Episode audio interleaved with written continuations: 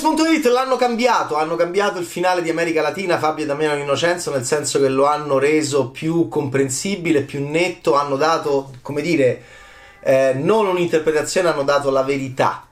E questo perché eh, America Latina a Venezia era stato un film mm, molto, secondo me, anche divertente, aveva avuto un ruolo, secondo me, anche molto giusto all'interno della Kermesse, cioè era arrivato quel film che faceva discutere era arrivato quel film da chiacchiera anche perché, perché, ma tu che pensi del finale, ma allora lui, lei, loro, quando, dove, come, perché. Eh, ma evidentemente ehm, il finale era troppo polisemico, il finale era troppo aperto, il finale poteva anche dare l'idea di eh, portare lo spettatore troppo a mm, una insoddisfazione sostanzialmente legata già ce l'abbiamo nella realtà, legata al mistero della vita e al mistero di un film e quindi si è deciso di, eh, con, attraverso un voice over di un giornalista televisivo, ancora la, i giornalisti televisivi, ancora la cronaca nera dentro i film di Fabio e Damiano Innocenzo, ancora una famiglia che sta davanti alla, alla cronaca nera.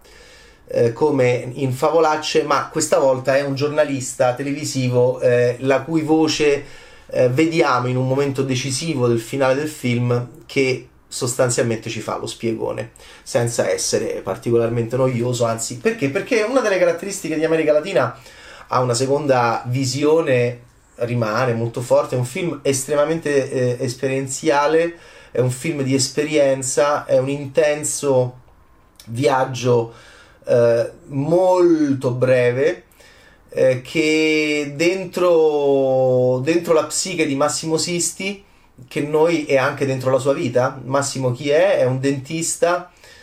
Noi all'inizio non sappiamo nemmeno bene dove siamo perché vediamo queste immagini molto veloci montate molto bene da Walter Fasano con tocco anche lendisiano perché, perché a un certo punto vediamo questo supermercato della Coop che viene montato all'inizio del film con queste immagini che sembrano Florida, sembra l'Oklahoma di Tiger King, vediamo reti, vediamo gi- dinosauri di plastica giganteschi, non sono i monumenti che abbiamo in Italia, vediamo un elicottero all'inizio proprio, ma non, è, ma non trasporta la statua di Cristo come nella dolce vita, vediamo tutta questa anche eh, vegetazione salmastra, vediamo tutta questa, vediamo palme, sembra Florida, sembra di stare in Florida, no? uno si aspetta, ok, un film ambientato a Miami, in realtà siamo né in America né a Latina siamo dentro America Latina, appunto di Fabio e Damiano Innocenzo che giocano già con la nostra percezione all'inizio del film e poi entriamo nella vita di Massimo che è um, un dentista particolare con questa famiglia um, di donne botticelliane, tutte chiare, tutte belle, tutte chiare, fresche, dolci acque, limpide, occhi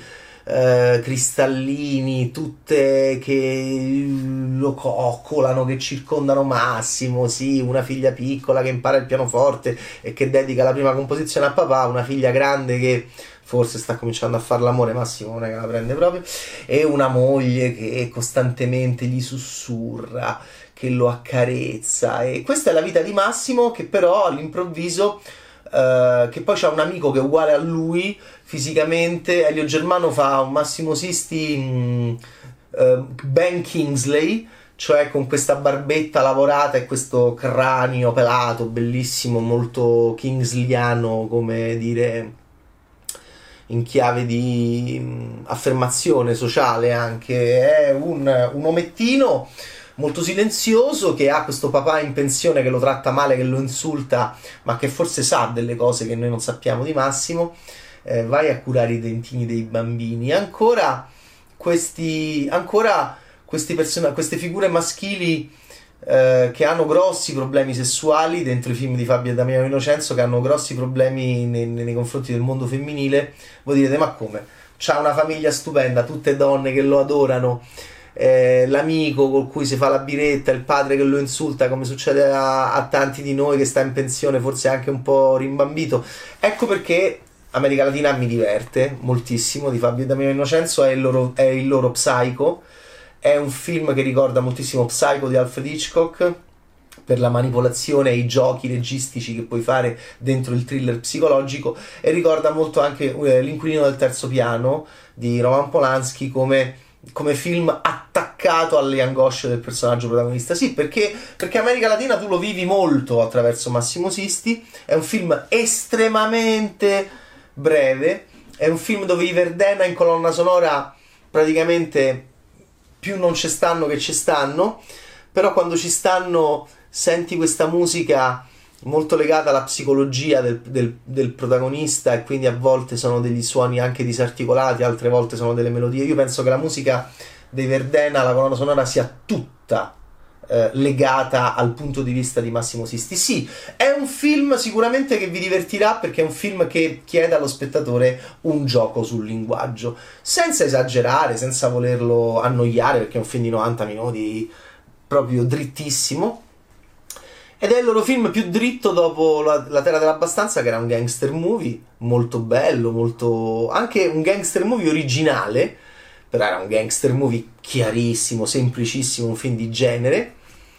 E rispetto a Favolaccia invece che era più concettuale e più particolare come costruzione e il loro film a mio parere più bello. America Latina va dritto al suo scopo che è quello di esperienza per lo spettatore attraverso immagini e suoni montaggio di Walter Fasano molto lendisiano, c'è anche un riferimento a un lupo, a un lupo mannare americano a Londra a un certo punto, e con questa intelligenza di mettere queste immagini in modo molto pulito, creando dei contrappunti ironici, c'è l'inizio che è una poltrona per due, eh, con la coop che compare all'improvviso come dirti guarda stai in Italia e eh, non stai in Florida, non è Tiger King, questo qui non stai nello sprofondo americano, stai nell'agropontino. Poi però st- questo agropontino sostanzialmente è molto mentale perché è tutto un film minuscolo, come piccolo Massimo proprio, piccolino, Germano lo fa piccolino, tutto compattino, con la sua barbettina, la sua testina, questa villa gigantesca, orribile, che sembra una di quelle che,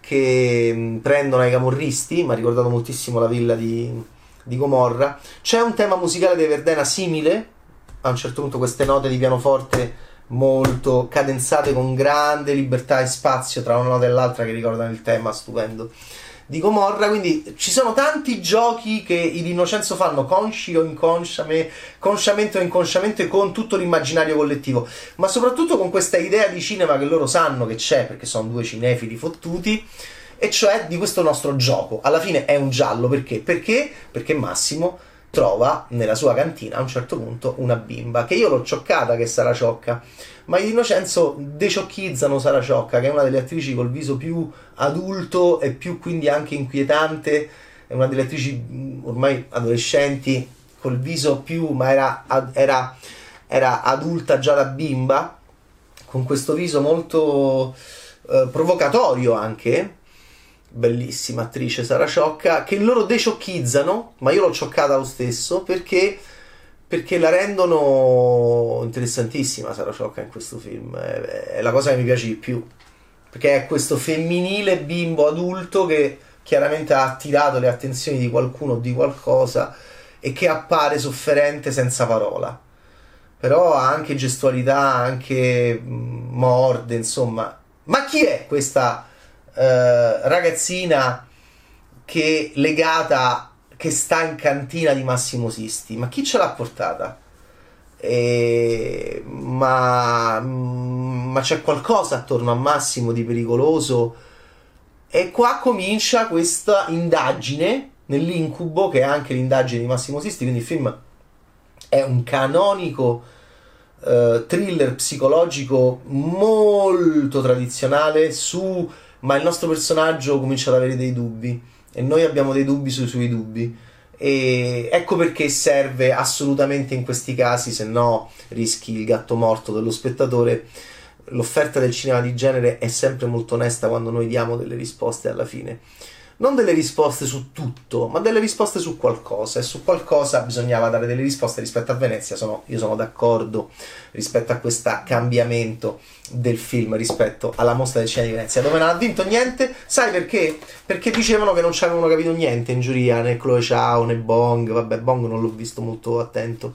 Tutti gli altri pure, insomma. E allora, sai, un conto è la polisemia, un conto è la decodifica aberrante, un conto è anche quando non capiscono niente del tuo film che hai portato in competizione, non hai vinto manco un premio, allora poi magari, insomma, cerchi di presentarti in sala in una chiave più commerciale, come se fosse un giallo. Questo è un giallo. Io America Latina lo presenterei come un giallo con atmosfere e tinte thriller dove appunto dobbiamo capire ogni movimento di, questo, di quest'uomo, capire come che cavolo è successo, capire eh, cosa è vero e cosa non è vero fino appunto alla fine.